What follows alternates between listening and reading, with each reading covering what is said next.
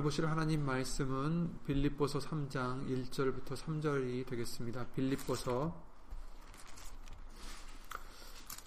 3장 1절부터 3절까지입니다.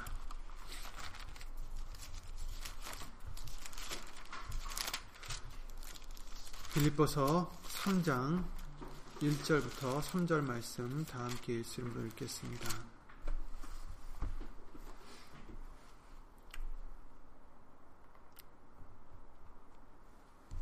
정말로 나의 형제들아 주 안에서 기뻐하라. 너희에게 같은 말을 쓰는 것이 내게는 수로움이, 수고로움이 없고 너에게는 안전하니라. 개들을 삼가고 행악하는 자들을 삼가고 손 할례당을 삼가라. 하나님의 성령으로 봉사하며 그리스도 예수로 자랑하고 육체를 신뢰하지 아니하는 우리가 곧 할례 당이라 아멘. 예배와 말씀을 위해서 주 예수 그리스도 이름으로 기도를 드리시겠습니다. 은혜와 진리 가운데로 우리를 인도해 주시고 극률이 여겨 주시어 오늘도 다시 한번 예수 이름을 힘입어 예배를 드릴 수 있도록 은혜를 내려주신 주 예수 그리스도 이름 오신 전지전능하신 하나님 주 예수 그리스도 이름으로 감사를 드립니다. 이 시간 다시 한번 우리가 알고 모르고 지은 죄들 이 시간 예수 이름으로 용서해 주셔서 은혜 보좌까지 나아가는데 예수의 이름을 힘입어 나아갈 수 있도록 도와주시옵고 깨끗함 받게 하여 주셔서 오늘도 주시는 예수님의 말씀이 우리 신비 가운데 새겨지며 또한 예수님의 뜻을 깨달아 믿어 순종할 수 있는 열매를 맺는 우리가 될 수 있도록 예수 이름으로 도와주시옵소서.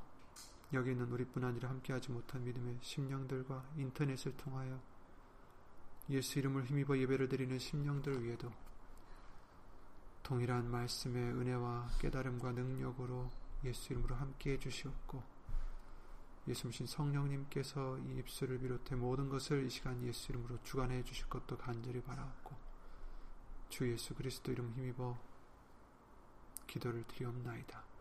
아멘.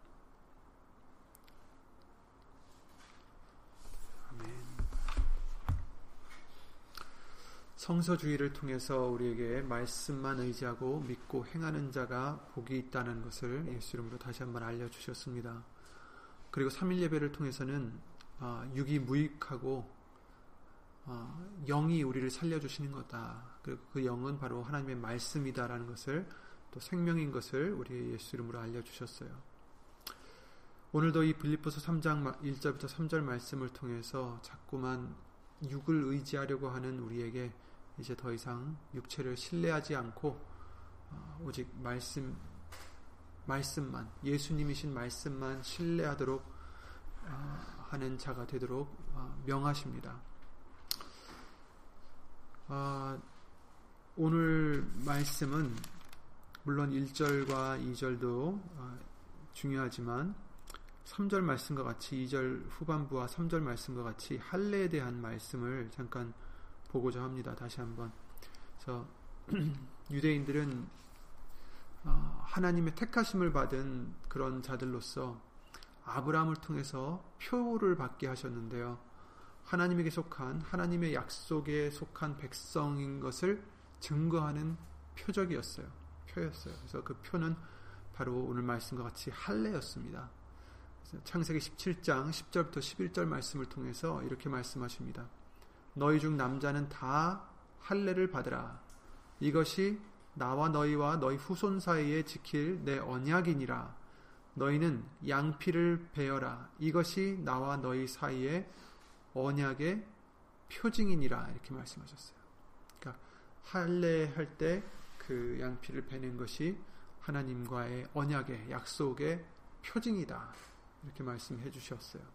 그래서 이 유대인들은 이 표를 어, 굉장히 중요하게 생각했고 또 열심히 지키고 자랑스러워했습니다. 그래서 어, 이스라엘 백성 아닌 다른 이방인들을 보고 그들은 어, 떻게 불렀냐면 할례 없는 자들이다. 이렇게 해서 약간 비하하는 그렇죠? 저 사람들은 우리와 다르다. 할례 없는 자들이다. 우리는 할례가 있는 자들이고 할례가 없는 자들이다 이렇게 불렀고 할례 받은 자신들과는 어, 크게 차별해서 어, 대했어요. 할례 받은 자신들은 하나님의 택하신 백성들이었고 그 외의 사람들은 하나님의 택하심을 받지 못하고 약속도 받지 못했고 그에 대한 표도 증거가 없었기 때문이에요. 그죠? 그래서 그것을 사무엘상 17장에 36절에 이렇게 어, 얘기를 하고 있어요. 다윗이 얘기한 거죠. 주의 종이 사자와 곰도 쳤은즉 이제 사울에게 얘기하는 거예요. 제가 사자와 곰도 죽였습니다. 사시는 하나님의 군대를 모욕한 이 할례 없는 블레셋 사람이리까 그가 그 짐승의 하나와 같이 되리이다. 이렇게 얘기를 하죠. 그러니까 골리앗이 와서 하나님의 이름을 욕하고 있으니까 다윗이 의분이 나서 내가 싸우겠습니다. 너무 소년이잖아요. 정장, 장정들도 지금 무서워서 떨고 있는데 소년 조그만 애가 와가지고 제가 싸우겠습니다. 하면서 이제 그 골리앗을 부르기를 이 할례 없는 블레셋 사람 저 짐승들과 같이 내가 죽이겠습니다. 이렇게 얘기를 하고 있어요. 또 이사야 52장 1절에도 이렇게 말씀하십니다.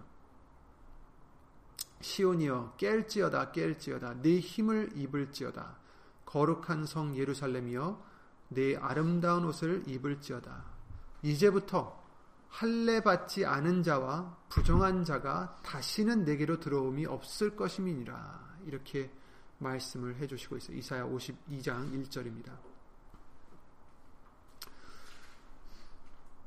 거룩한 성 예루살렘에는 이제 더 이상 이제부터는 할례 받지 못한 자, 부정한 자가 못 들어온다. 그러니까 할례 받지 못한 자와 부정한 자를 이제 똑같이 여기어 주 시고 있는 거죠. 그래서 예수님의 승천 후에 어, 예수님께서 오시고 십자가에 달려 돌아가시고 부활하시고 승천하신 후에 이제 복음이 막 전파가 될 때 많은 유대인들은 어, 예수님을 믿는 유대인들까지도 그 예수님을 그때 영접했던 이방인들, 할례 받지 못한 사람들에게 너희가 구원을 얻으려면 반드시 할례를 받아야 된다. 이렇게 얘기를 했어요. 그래서 그것 때문에 이제 어, 사도 바울이나 베드로나 이렇게 모여서 그걸 위해서 이제 모임을 가졌던 것도 우리가 볼 수 있습니다. 거룩한 성 예루살렘으로 들어오려면 반드시 할례를 받아야 된다. 이거죠. 그래서 이들을 오늘 본문에서도 사도 바울은 손할례당이다 이렇게 부르고 있습니다. 반드시 육신의 할례를 받아야 예수님을 믿는다 할지라도 구원을 얻을 수 있다. 이렇게 주장하는 자들을 손할례당이다 이렇게 부르고 있어요. 그런데 사도 바울은 오늘 본문의 말씀을 통해서 이 손할례당을 삼가라 이렇게 경고하고 있습니다. 그 이유가 뭘까요? 분명 할례는 하나님께서 세우신 언약의 표징이었어요. 직접 세우셨어요. 그런데 왜 사도 바울은 이런 것을 주장하는 유대인들을 손할례당이다 이렇게 하며 그들을 삼가하라 했을까? 어, 찾아보니까 이 손할례당이라는 단어는 할례와는 다르더라고요. 어, 한글로 보면 손으로 하는 할례라고 표현한 것 같은데 어, 바울은 할례라는 단어에 어, 어떤 페리토메라는 그런 단어를 쓰지 않고 다른 완전히 다른 단어를 썼어요.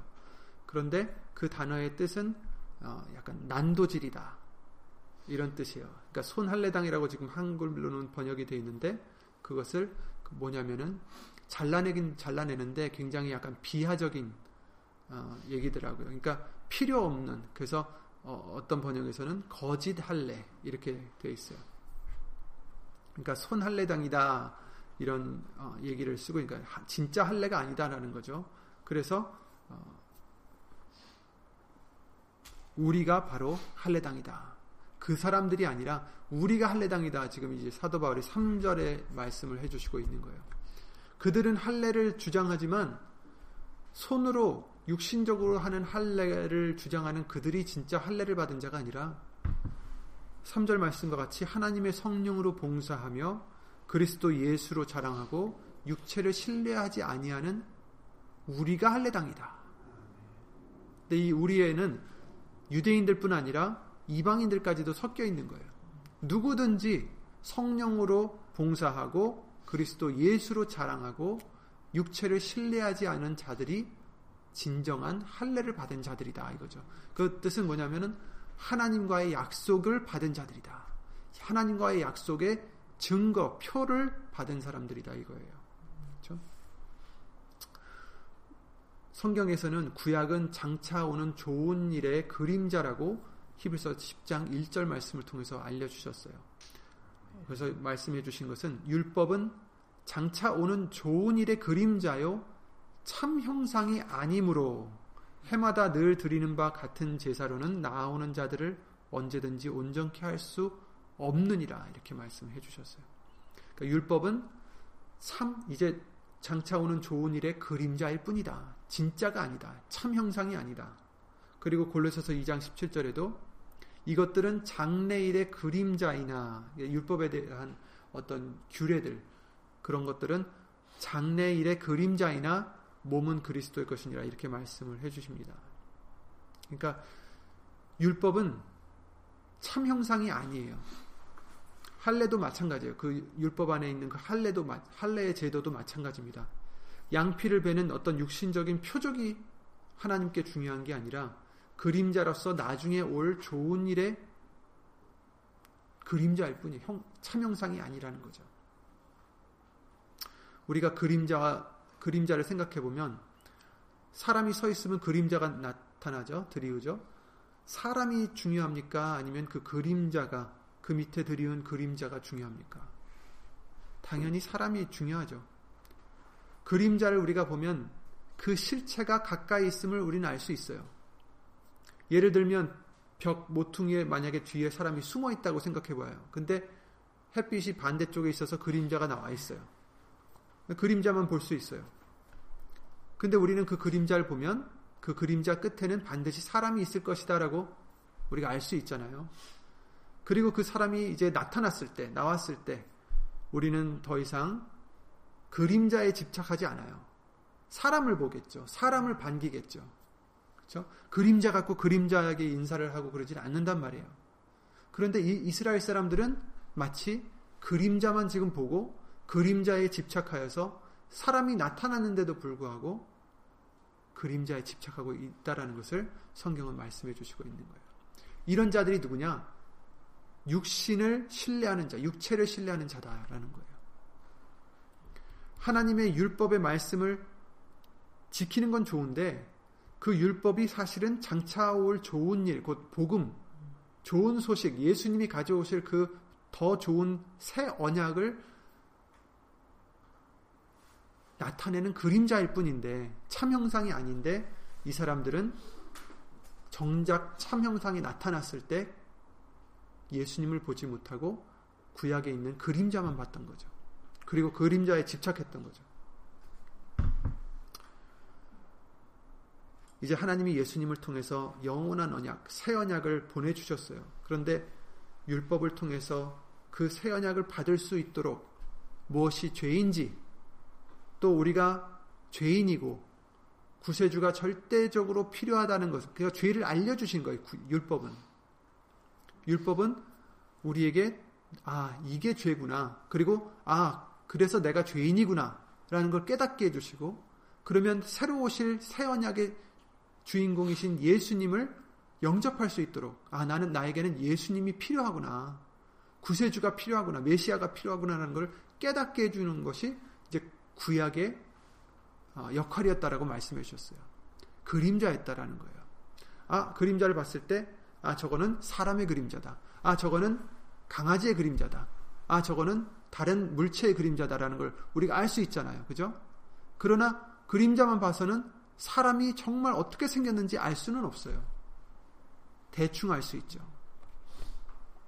그래서 우리가 그림자를 보고서 실체가 나타났을 때는 실체에 주목을 해야 되는 거죠.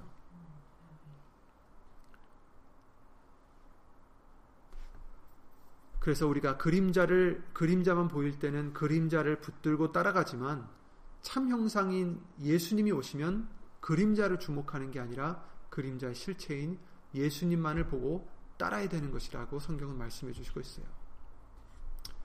그림자와 실체가 다릅니까? 같습니까?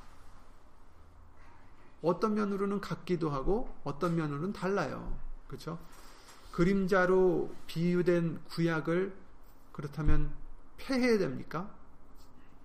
어떤 면에서는 폐한다고도 말할 수 있어요. 왜냐하면 그 그림자 그대로 하지 않아도 돼요. 히브리서 10장 9절 말씀을 통해서는 이렇게 말씀하셨어요. 그 후에 말씀하시기를 보시옵소서. 내가 하나님의 뜻을 행하러 왔나이다 하셨으니 이제 예수님에 대한 말씀이요. 그 첫 것을 폐하심은 둘째 것을 세우려 하심이라. 그러니까 첫째 것을 폐하는 것은 둘째 것을 세우기 위함이다. 이렇게 말씀하셨어요. 그림자를 봤는데 실체가 왔으면 이제 그림자는 그렇죠. 그런데 패한다고 해서 완전히 없앤다는 게 아니에요. 사실 그림자만 보면은 사람의 형상은 보이는데 어떻게 생겼는지 알 수가 없잖아요. 그런데 실체가 오면은 알 수가 있어요. 온전한 정보를 얻을 수가 있단 말이에요. 실체를 볼 수 있어요. 개혁되는 거예요. 그래서 어, 히브리서 9장 9절 말씀을 통해서 이 장막은 현재까지의 비운이 이에 의지하여 드리는 예물과 제사가 섬기는 자로 그 양심상 온전케 할 수 없으니 이 장막은 이제 우리 육신의 장막 또이 어, 땅에서 세우게 하신 그 하나님의 성전인 장막 이제 이런 것들을 비유로 이제 얘기해 주시는 건데 이에 의지하여 드리는 예물과 제사가 섬기는 자로 그 양심상 온전케 할 수는 없다. 구약의 법도로 제사 법도로 그 섬기는 자로 그 양심상으로 온전케 할 수는 없다. 이렇게 말씀하셨어요. 이런 것은 먹고 마시는 것과 여러 가지 씻는 것과 함께 육체의 예법만 되어 개혁할 때까지 맡겨둔 것입니다. 구약의 율법은 개혁할 때까지만 맡겨둔 것이다. 근데 개혁이 되면 어떻게 돼요? 그대로 하면 안 되는 거죠. 개혁된 대로 해야죠. 그러니까 개혁된다라는 것은 완전히 지금 바꾼 게 아니라 그림자처럼 비슷한 거지만 이제 진짜가 왔으니까 이제 진짜에 매달려야 된다는 것을 말씀해 주시고 있는 것입니다. 마태복음 5장에도 이렇게 말씀하셨어요. 17절에 내가 율법이나 선지자나 폐하러 온 줄로 생각지 말라. 예수님이 오신 것은 구약을 폐하려 오신 것이 아니다. 폐하러 온 것이 아니요 완전케 하려 함이로라. 그러니까 예수님이 오신 것은 그림자와 완전히 생뚱맞게 다른 게온게 아니라 그림자는 실체 대신 예수님을 나타내기 위한 예표였을 뿐이고 예수님이 오셨을 때는 그 그림자가 못 채워 넣었던 그 많은 디테일들을 채워 넣으신 거죠. 그러니까 진짜가 나타난 거죠. 그러니까 예수님이 오신 것은 폐하려 온 것이 아니라 율법이나 선지자, 구약 말씀을 폐하려 온 것이 아니라 오히려 그 구약 말씀을 온전케 하려고 완전케 하시려고 오셨다라고 말씀해 주시고 있어요. 그래서 진실로 너에게 이르노니 천지가 없어지기 전엔 율법의 1.1획이라도 반드시 없어지지 아니하고 다 이루리라. 그러므로 누구든지 이 계명 중에 지극히 작은 것 하나라도 버리고 또 그같이 사람을 가르치는 자는 천국에서 지극히 작다 일으킴을 일컬음을 받을 것이요 누구든지 이를 행하며 가르치는 자는 천국에서 크다 일컬음을 받으리라. 이렇게 말씀해 주셨어요. 그러니까 구약 말씀을 다 지켜야 된다. 근데 이제 여기서 말씀해 주신 것은 구약 말씀 그대로 지키라는 게 아니라 이제는 개혁된 방식대로 지키라는 거죠. 옛날엔 그림자였으니까 정말 그 뜻이 무엇이었는지 예를 들어 할례도 양피를 배라는 게 아니라 이제는 예수 그리스도의 할례를 받아야 된다. 그리고 마음의 할례를 받아야 된다. 귀의 할례를 받아야 된다. 이렇게 말씀을 해 주셨어요. 그러니까 우리가 받아야 될 할례, 우리가 해야 될 세례 이런 것들은 육신적으로 이제 받는 게 아니라 실체 예수님이 오신 그 복음의 구약 말씀을 이루어 주시는 그 말씀대로 해야 된다는 것을 어, 알려 주시는 것입니다. 그래서 예, 수님은 율법을 폐하려 오신 게 아니라 그림자는 실체의 모습에 어느 정도 흡사한 것이기 때문에 그러나 완전하게 그 형상을 나타내지 못하듯이 율법은 새로 오실 예수님을 완전히 어, 새 언약의 그 모습을 완전히 갖고 있진 못하고 어느 정도 갖고 있지만 완전히 나타내지 못했죠. 그러나 실체이신 예수님이 오셨을 때는 예수님께서 율법을 폐하는 게 아니라 부족했던 그 율법을 온전하게 채워주시는 거예요. 그렇습니다. 그러므로 예수님이 실체이십니다. 말씀이 새 언약이죠. 신약과 구약이 이제는 하나가 되어서 이제 실체를 우리에게 보여주시는 것입니다. 하지만 구약은 신약의 그림자임을 우리는 어, 알아야 됩니다.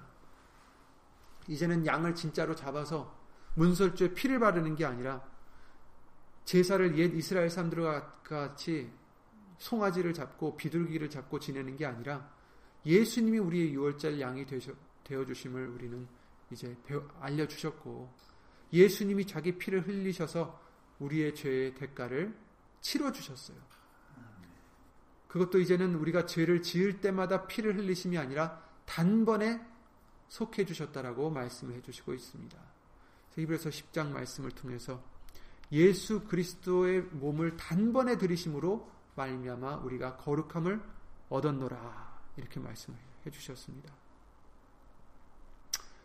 또 히브리서 7장에도 27절에 저가 저 대제사장들이 대제사장들이 먼저 자기 죄를 위하고 그러니까 옛날 그 대제사장들은 먼저 자기 죄를 위하고 다음에 백성의 죄를 위하여 날마다 제사 드리는 것과 같이 할 필요가 없으니 이제 예수님은 그럴 필요가 없어요. 왜냐하면 이는 예수님께서 단번에 자기를 드려 이루셨음이니라.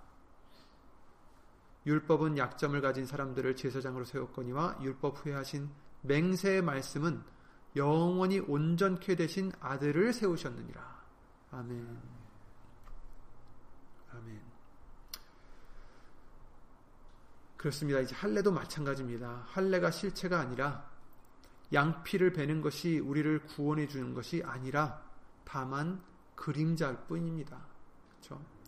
그럼에도 유대인들은 이 그림자가 되는 그 할례의 표적을 의지했던 거죠. 율법을 지키면 그 중에 하나인 할례를 행해야만 구원을 이룰 수 있다라고 믿었어요. 할례를 행하고 율법을 노력해서 지켜야 되고 그리고 자신들이 이것들을 통해서 의를 이룰 수 있다라고 생각했습니다. 하지만 실상은 그렇지 않았죠. 로마서 2장 25절에 이렇게 말씀하십니다. 네가 율법을 행한즉 할례가 유익하나 율법을 행하면 할례가 유익하다. 율법을 다 지키면 할례가 유익하다. 하지만 율법을 범한즉 네 할례가 무할례가 되었느니라 이렇게 말씀하셨습니다. 그러니까 하나님의 구약의 말씀들을 율법을 다 지키면 그 할례까지도 효력이 있겠지. 왜냐하면 하나님의 언약이었으니까. 그렇지만 율법을 범하면 지키지 못하면 그 할례도 무할례가 되느니라. 효력이 없다라는 것입니다. 예수님께서 네가 한 가지를 지키지 못하면 다 범한 것이다라고 말씀을 하셨어요. 그러니까 우리가 다른 어떤 율법의 한 가지를 못 지키면 할례도 범한 거예요. 그러니까 무할례가 된다라는 거죠. 그런즉 무할례자가 율법의 제도를 지키면 그 무할례를 할례와 같이 여길 것이 아니냐 이렇게 말씀해 주시면서 또한 본래 무할례자가 율법을 온전히 지키면 의문과 할례를 가지고 율법을 범하는 너를 판단치 아니하겠느냐. 대저 표면적 유대인이 유대인이 아니요 표면적 육신의 할례가 할례가 아니라 오직 이면적 유대인이 유대인이며 할례는 마음에 할지니 신령에 있고 의문에 있지 아니한 것이라. 그 칭찬이 사람에게서가 아니요 다만 하나님에게서니라 이렇게 말씀해 주셨습니다. 표면적 육신의 할례가 할례가 아니라 할례는 마음에 해야 된다. 이렇게 말씀을 해주시고 있어요. 할례를 행하면 할례가 유익하다고 하셨는데 그런데 할 문제는 할례를 다 지키는 아니 율법을 다 지키는 자가 없다라는 것이죠. 기록한 바 의인은 없나니 하나도 없으며 깨닫는 자도 없고 하나님을 찾는 자도 없고 다 치우쳐 한 가지로 무익하게 되고 선을 행하는 자는 없나니 하나도 없도다. 이렇게 로마서 3장 10절 12절 말씀을 통해서 우리에게 알려주셨죠. 의인은 없습니다. 율법을 다 지킬 수 있는 자도 없습니다.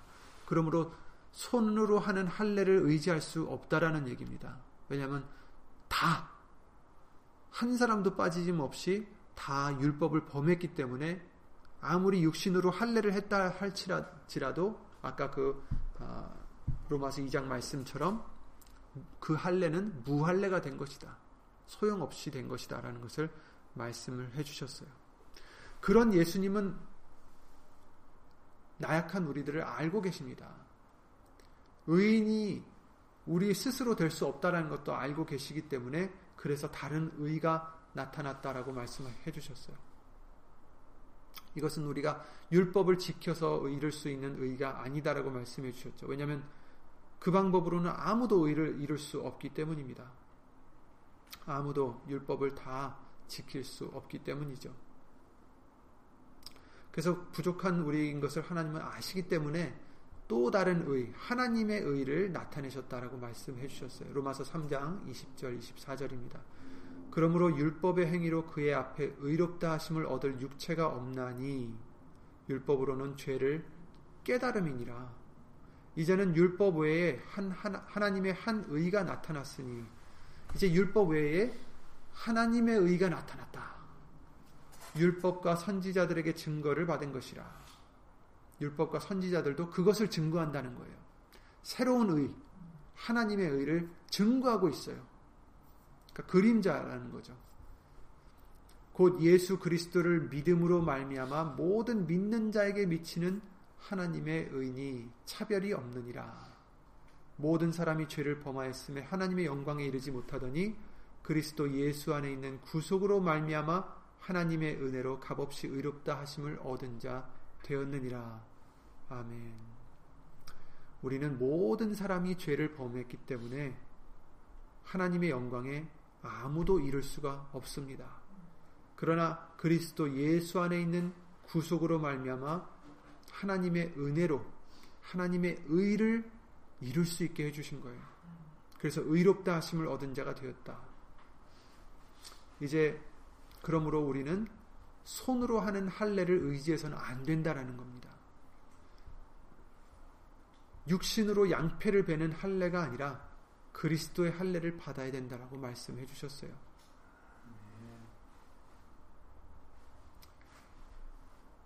우리가 이룰 수 없는 의를 위해서 육신적으로 노력하는 우리의 의가 아니라 하나님의 의, 곧 예수 그리스도로 말미암아 모든 자에게 미치는 하나님의 의를 이루어야 되는 것입니다. 그래서 갈라디아서 5장 2절부터 5절 6절 말씀에 이런 말씀을 바울이 하고 있습니다. 보라 나 바울은 너에게 말하노니 너희가 만일 할례를 받으면 육신의 할례를 받으면 그러니까 여기서 육신의 할례를 받는다는 것은 그 할례를 받아서 어떻게 의를 이루고자 한다면 그리스도께서 너희에게 아무 유익이 없으시리라 없으리라 이렇게 말씀하셨어요. 육신의 법도를 의지해서 네 육신을 육신을 의지해서 의를 이루고자 한다면 그 중에 이제 할례가 그 부분이 되는 거죠. 그렇다면 예수님은 너희에게 아무 유익이 없다. 예수님과는 상관없이 된다라는 얘기예요. 오늘 본문의 말씀을 통해서 육체를 신뢰하는 자가 된다면 예수 그리스도의 어, 예수 그리스도께서 그런 자에게는 아무 유익이 없다라는 것입니다. 그래서 3절에 내가 할례를 받는 각 사람에게 다시 증거하노니 그는 율법 전체를 행할 의무를 가진 자다. 율법을 통해서 의를 이루고자 하는 이스라엘 백성들과 같이 우리들도 어떤 형식으로 우리의 노력으로 우리가 의를 이루고자 한다면 우린 그 율법을 다 지키는 자가 되어야 돼요. 이건 이스라엘 백성들에게만 하시는 말씀이 아니라 우리에게 해주시는 말씀이에요. 수요 예배 말씀을 통해서 뭐라고 해주셨어요? 육은 무익하고 영이 살리는 것이다 라고 하셨어요. 그런데 이 말씀을 왜 해주셨어요? 육신적으로 무엇을 이루려고, 선을 나타내려고, 내가 착한 것을 나타내려고, 내가 선을 이루려고, 행하려고, 내 생각으로, 내 지혜로, 내 의로 예수님을 믿는다면서도 자꾸 내가 나타난다는 거죠. 육신을 육체를 의지하는 자, 육체를 신뢰하는 자, 이런 자는 손할례당이라는 거예요. 이런 자는 율법을 다 지켜야 된다. 그리고 예수 그리스도는 너에게 유익이 안 된다. 이렇게 말씀을 해주시고 있는 것입니다.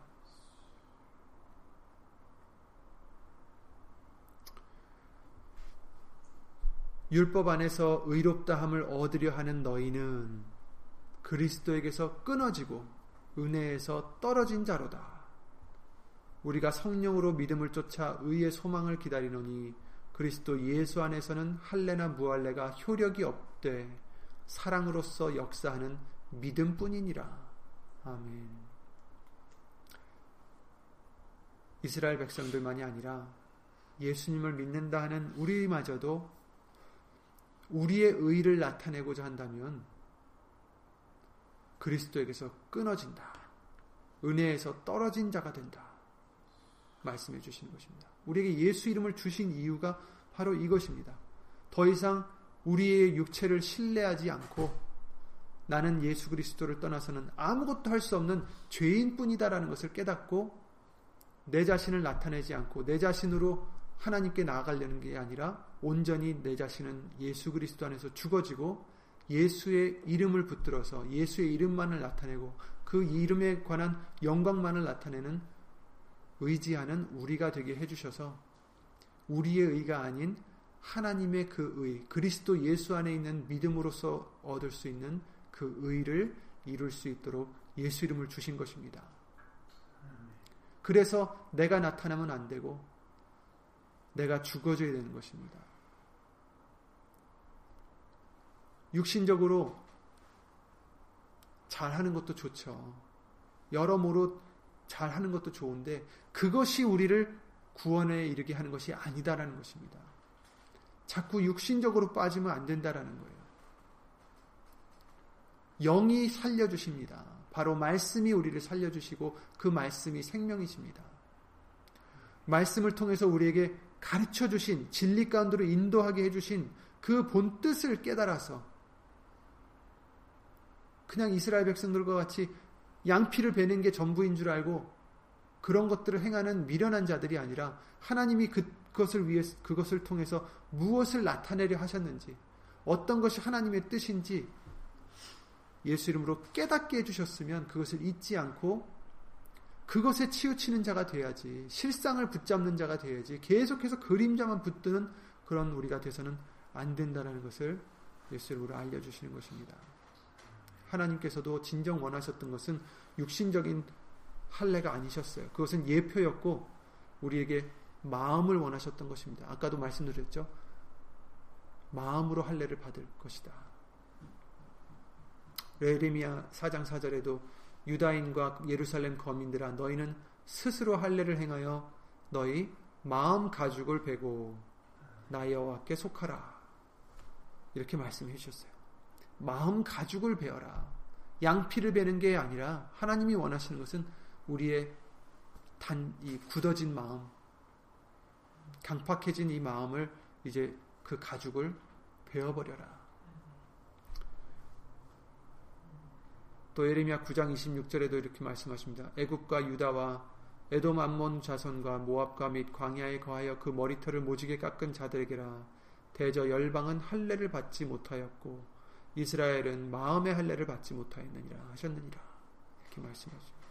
그러니까 예수님을 믿는 자들은 할례를 받을 게 아니라 마음의 할례를 받아야 된다. 이렇게 말씀하셨어요. 그 할례가 무엇입니까? 골로새서 2장 11절에 또 그 안에서 예수님 안에서 너희가 손으로 하지 아니한 할례를 받았으니 곧 육적 몸을 벗는 것이요 그리스도의 할례니라 이렇게 말씀해 주셨습니다. 그러니까 그리스도의 할례는 육적 몸을 벗는 거예요. 육신을 육, 육적 몸을 벗는다라는 것은 이제 더 이상 육체를 신뢰하지 않는 자가 되는 거예요. 의지하지 않는 자. 내 육체를 통해서 육신을 통해서 내 지혜나 내 어떤 경험이나 내 선이나 이런 것들을 통해서 의를 이루고자 하는 자가 아니라는 거예요. 그렇죠? 나는 사도 바울이 얘기했듯이 죄인 중에 괴수다. 라는 걸 깨닫고 정말 그런 것을 봤을 때는 우리는 부끄러워해야 돼요. 하나님 앞에. 우리는 죄인일 뿐이에요. 다만 예수님이 계시기 때문에 그 예수님의 공로로 인해서 예수의 이름으로 말미암아 우리가 깨끗해지고 거룩해질 뿐입니다. 그러니 자랑할 것이 어디 있느냐? 이렇게 말씀해 주셨어요. 우리는 자랑할 게 없어요. 예수님만 자랑해야 된다는 거죠. 그래서 오늘 본문의 말씀도 하나님의 성령으로 봉사하며 그리스도 예수로 자랑하고 육체를 신뢰하지 아니하는 우리가 곧 할례당이다. 진정한 할례를 받은 자들이다. 이 말씀을 해주시고 있는 거죠. 육적 몸을 벗는 것이다. 그래서 로마서 13장 말씀을 통해서 밤이 깊고 낮이 가까웠으니 그러므로 우리가 어두움의 일을 벗고 빛의 갑옷을 입자. 낮에와 같이 단정히 행하고 방탕과 술 취하지 말며 음란과 호색하지 말며 쟁투와 시기하지 말고 오직 주 예수 그리스도로 옷 입고 정욕을 위하여 육신의 일을 도모하지 말라 이렇게 말씀해 주셨습니다.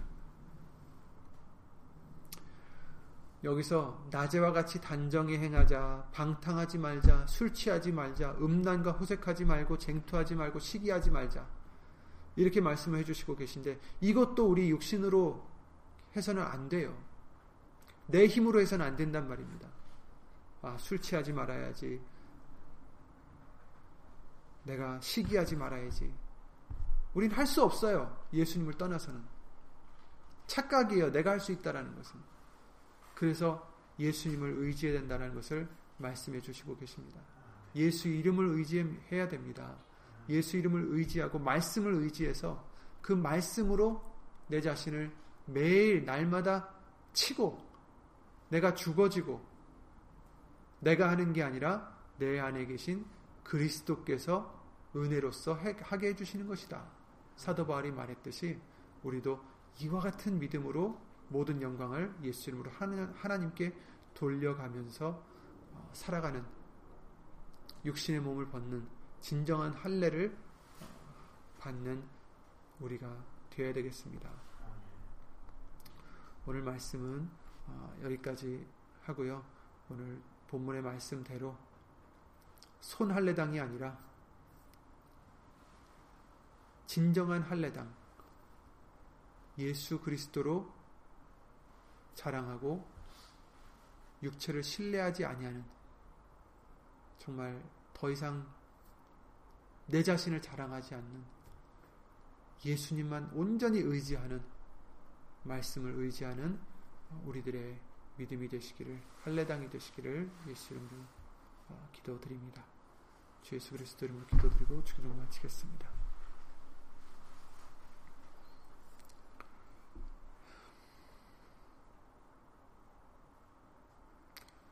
주 예수 그리스도 이름으로 신천지전능하신 하나님 모든 것이 예수님의 은혜요 우리는 아무것도 할 수 있는 것이 없는데 그럼에도 불구하고 우리는 우리가 무엇인가 할 수 있는 것 같이 착각하고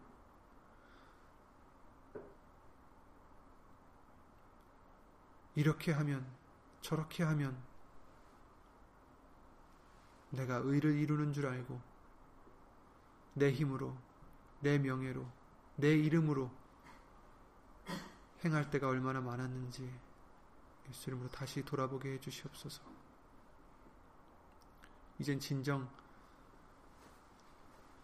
예수 그리스도와 함께 십자가에 못 박아 내 자신은 죽어지고 오직 우리 안에 계신 예수님만 나타내며 예수 이름을 의지하여 예수님의 영광만을 나타내는 우리가 될 수 있도록 예수 이름으로 도와주시옵소서.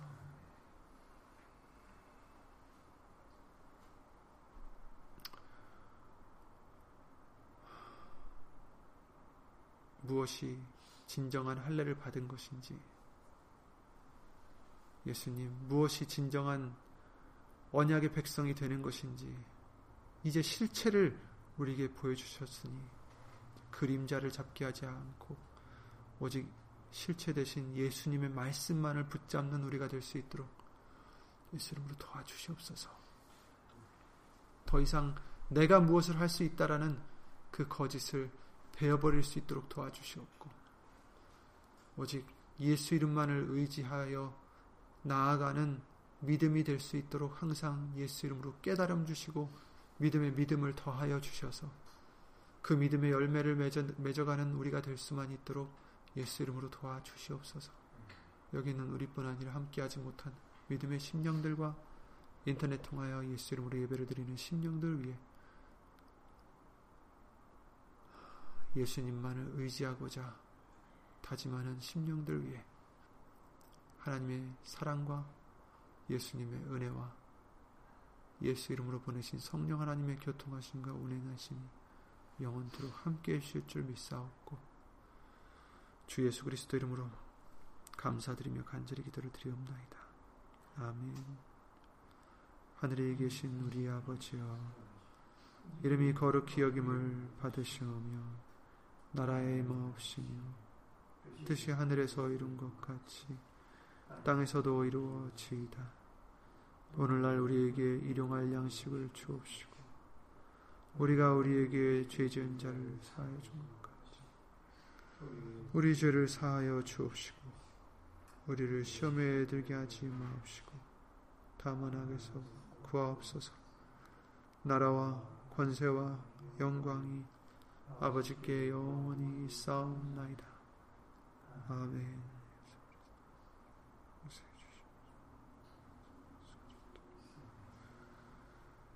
도와주시옵소서. 이런 느.